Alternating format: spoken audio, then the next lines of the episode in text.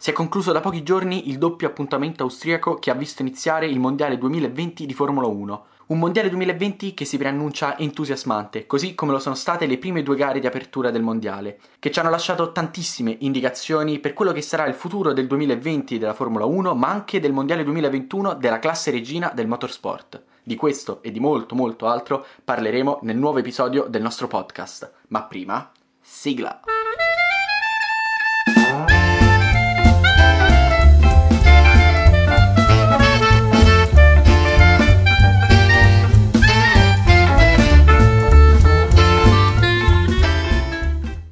Due appuntamenti del Mondiale 2020 di Formula 1 hanno lasciato moltissime indicazioni ai tifosi e agli appassionati. Indicazioni che saranno valide non solo per il campionato in corso, ma anche per l'anno prossimo, in quanto le monoposto del 2021 saranno più o meno le stesse di quelle che vediamo correre oggi per i circuiti di tutto il mondo. Questo lascia un po' di sconforto nei cuori dei tifosi Ferrari e di tutti gli appassionati del motorsport, in quanto la scuderia di Maranello è dannatamente lenta, soprattutto nei tratti rettilini, paga circa 20 km/h alle dirette concorrenti, in particolare a Red Bull e Mercedes. È un'infinità. È una Ferrari che soffre moltissimo di problemi di sovrasterzo, soprattutto in uscita di curva nel momento in cui il pilota va a dare gas sull'acceleratore.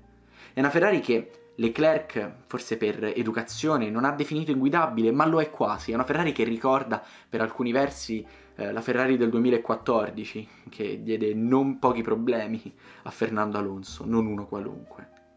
Inoltre, come se non fosse abbastanza, la Ferrari inevitabilmente dopo l'incidente del secondo Gran Premio tra Leclerc e Vettel riaccende delle polemiche interne è una situazione, una situazione instabile che potrebbe scoppiare definitivamente da un momento all'altro. Da un lato abbiamo un pilota come Vettel che ha poco ormai da, da chiedere alla sua, alla sua, carriera con la tuta rossa e dall'altro abbiamo il Monegasco che invece si ritrova sulle spalle a 22 anni la responsabilità di milioni di tifosi, di milioni di appassionati.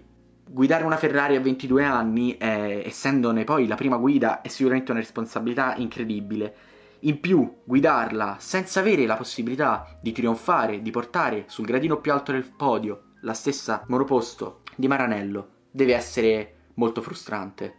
E sicuramente l'errore di Leclerc nel secondo Gran Premio, in cui poi si butta dentro, tamponando di fatto Vettel, rovinando la gara di entrambi, anzi ponendo fine alla gara di entrambi, è stato un errore dettato soprattutto dalla frustrazione, dalla frustrazione di un pilota che vuole strafare, che è esageratamente ottimista per, per suo modo di fare, per suo stile di guida, che è un combattente, come lo dimostrò l'anno scorso a Monaco, ma che non riesce a tirare fuori il meglio dalla macchina. A mio giudizio la ragione alla base di questo semifallimento, o comunque fallimento iniziale, è riconducibile al fatto che la Ferrari si era concentrata moltissimo sullo sviluppo della vettura del 2021, in quanto prima della pandemia la stagione 2021 sarebbe dovuta essere la stagione della, della rivoluzione tecnica, della rivoluzione dei regolamenti, con uh, finalmente un'egemonia Mercedes che avrebbe potuto vedere la, la sua fine. Così non è stato per uh, le vicende ormai, ormai note e quindi la Ferrari ora si ritrova a dover correre un anno di transizione come quello del 2020 per due stagioni di fatto, con una macchina che non è assolutamente competitiva, che non ha fatto passi in avanti, anzi sembra averne fatti indietro rispetto alla monoposto dell'anno scorso e che soffre la forte concorrenza di, di alcune avversarie che fino alla stagione passata ricoprivano il, il ruolo di scuderie di metà classifica, quali in primis McLaren e soprattutto Racing Point. A mio giudizio la Ferrari deve, deve fare una missione di colpe Bisogna prendersi le proprie responsabilità a partire da Mattia Binotto e la Poelcan. Bisogna ricordarsi che quel cavallino cucito sullo stemma, posto sul cuore, sulla tuta rossa, è simbolo di passione e orgoglio per milioni di italiani e non solo. Bisogna ricordarsi che si sta guidando una Ferrari che è sinonimo non solo di velocità, ma anche di passione, di italianità e senso di appartenenza. Spero che Leclerc, Vettel, ogni singolo ingegnere, la presidenza, Binotto, ognuno, ogni singolo individuo che lavori presso Maranello si ricordi di quello stemma cucito sul petto e della sua storia, rendendone fiero chi a suo tempo scrisse pagine indelebili del motorsport. Chiuso il capitolo Ferrari, se ne aprono a migliaia. Cercheremo di essere brevi perché la questione che ci interessava era chiaramente quella della rossa Durante il doppio appuntamento austriaco, la Mercedes ha dimostrato uno strapotere incredibile. sono ancora loro i più veloci, anzi sembrano addirittura aver consolidato la loro leadership all'interno del mondiale. La lotta per il mondiale piloti sarà una cosa a due tra Lewis Hamilton e Valtteri Bottas, con il finlandese che a mio giudizio sembra più in forma.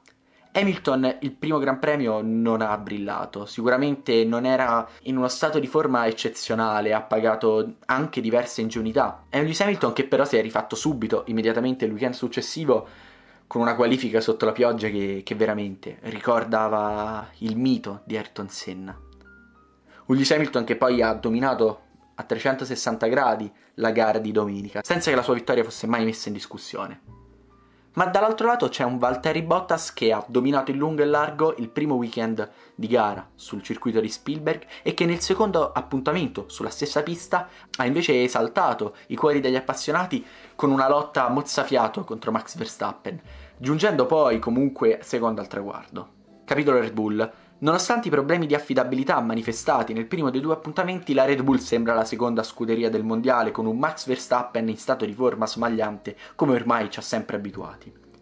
Il vero punto debole, secondo me, della scuderia austriaca è il fatto che cuce sempre la macchina a perfezione sulle spalle di Max Verstappen tralasciando un po' quali sono le necessità di guida della, del secondo pilota, in questo caso Alexander Albon, che sicuramente non ha brillato eccessivamente nel secondo appuntamento, ma che nel primo Gran Premio con un sorpasso meno azzardato su Hamilton magari avrebbe sicuramente assaporato del podio per la prima volta nella sua carriera, ma che avrebbe, a mio giudizio, ambito tranquillamente anche la vittoria.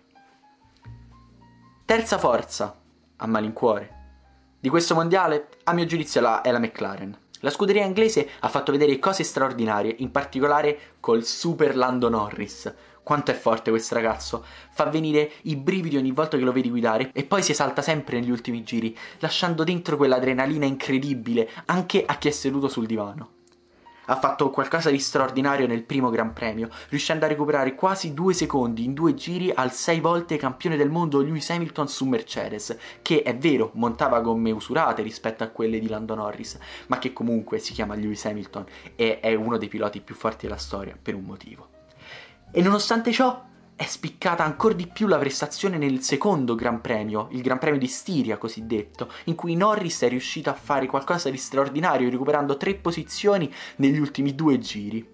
Veramente mette il turbo alla fine del Gran Premio questo ragazzo che in questo momento si trova inaspettatamente terzo in classifica generale e che non potrà sicuramente lottare per il mondiale piloti, ma che comunque potrà dar fastidio per finire lì in top 5, soprattutto vista l'assenza delle Ferrari. Per quanto riguarda invece la Racing Point, la Mercedes Rosa così attesa, sì, nel primo Gran Premio così così, soprattutto per problemi di affidabilità che hanno destato preoccupazione anche all'interno del box Mercedes, ma nel secondo Gran Premio si sono rifatte in lungo e largo anche dopo la pessima prestazione in qualifica sul bagnato del sabato. Ma una Racing Point che è forte, una Racing Point che sembra semisolida, che sicuramente è veloce, ma che attenzione è sotto investigazione, perché la Renault, che comunque ha sorpreso in positivo in questo avvio di stagione, ha fatto ricorso presentando documenti e prove ufficiali alla FIA, che in questo momento ha aperto un fascicolo per indagare proprio la scuderia di proprietà di Stroll. Infine, chi lotterà per le posizioni di fondo classifica sono la Haas, l'Alfa Romeo e la Williams. Una scuderia rinata che sicuramente potrebbe lottare per non terminare ultima anche quest'anno. Una scuderia che finalmente dal 2018 è riuscita a tornare in Q2 grazie a un'ottima prestazione di George Russell il sabato nel secondo appuntamento dei due corsi sul circuito austriaco. Un Russell che però poi con un errore, forse di inesperienza, ha gettato al vento le occasioni di concludere a zona punti nella gara di domenica scorsa. Neanche il tempo di pubblicare il podcast che già in questo weekend si correrà di nuovo in Ungheria per il terzo appuntamento stagionale, l'ultimo di questo trittico iniziale della Formula 1 2020. Un mondiale che sta regalando mille emozioni, che ci ha ricordato perché la Formula 1 è lo sport più sensazionale del mondo, che ci ha ricordato perché tutti noi appassionati non possiamo fare a meno di vedere queste macchine sfrecciare a oltre 300 km/h sui circuiti di mezzo mondo. Quindi vi lancio al volo i miei pronostici per il weekend che viene. A mio giudizio le Mercedes sono ancora strafavorite, soprattutto perché in Ungheria hanno sempre fatto vedere ottime cose. Io dirò più Bottas che Hamilton per il vincitore del Gran Premio. Occhio ovviamente anche a Max Verstappen, l'olandese è capace di tirare fuori dal cilindro prestazioni esaltanti, quindi non si sa mai, ma a mio giudizio la top 3 potrebbe essere tranquillamente, a meno di problemi tecnici, Bottas, Hamilton, Verstappen. Attenzione alle Racing Point che possono fare bene anche alle McLaren, ma non le vedo ancora da podio. Per quanto riguarda la Ferrari, io spero che riusciremo a portare tutte e due le macchine in Q3 Sarebbe già un piccolo traguardo soprattutto perché abbiamo dimostrato di far molta fatica sul giro lanciato piuttosto che sul passo gara e soprattutto perché, per quanto riguarda quest'ultimo aspetto, le innovazioni portate da Maranello che non sono state potute essere testate, visto l'incidente nell'ultimo appuntamento corso a Spielberg, potranno essere sicuramente determinanti per una prestazione quantomeno sufficiente sul circuito dell'Ungaro Ring questa domenica. Noi ci sentiamo settimana prossima per commentare insieme il Gran Premio di Ungheria. Ricordo di seguirci su Instagram per tutti gli aggiornamenti in tempo reale e per le dirette post Gran Premio, sperando sempre di urlare Forza Ferrari. Un abbraccio.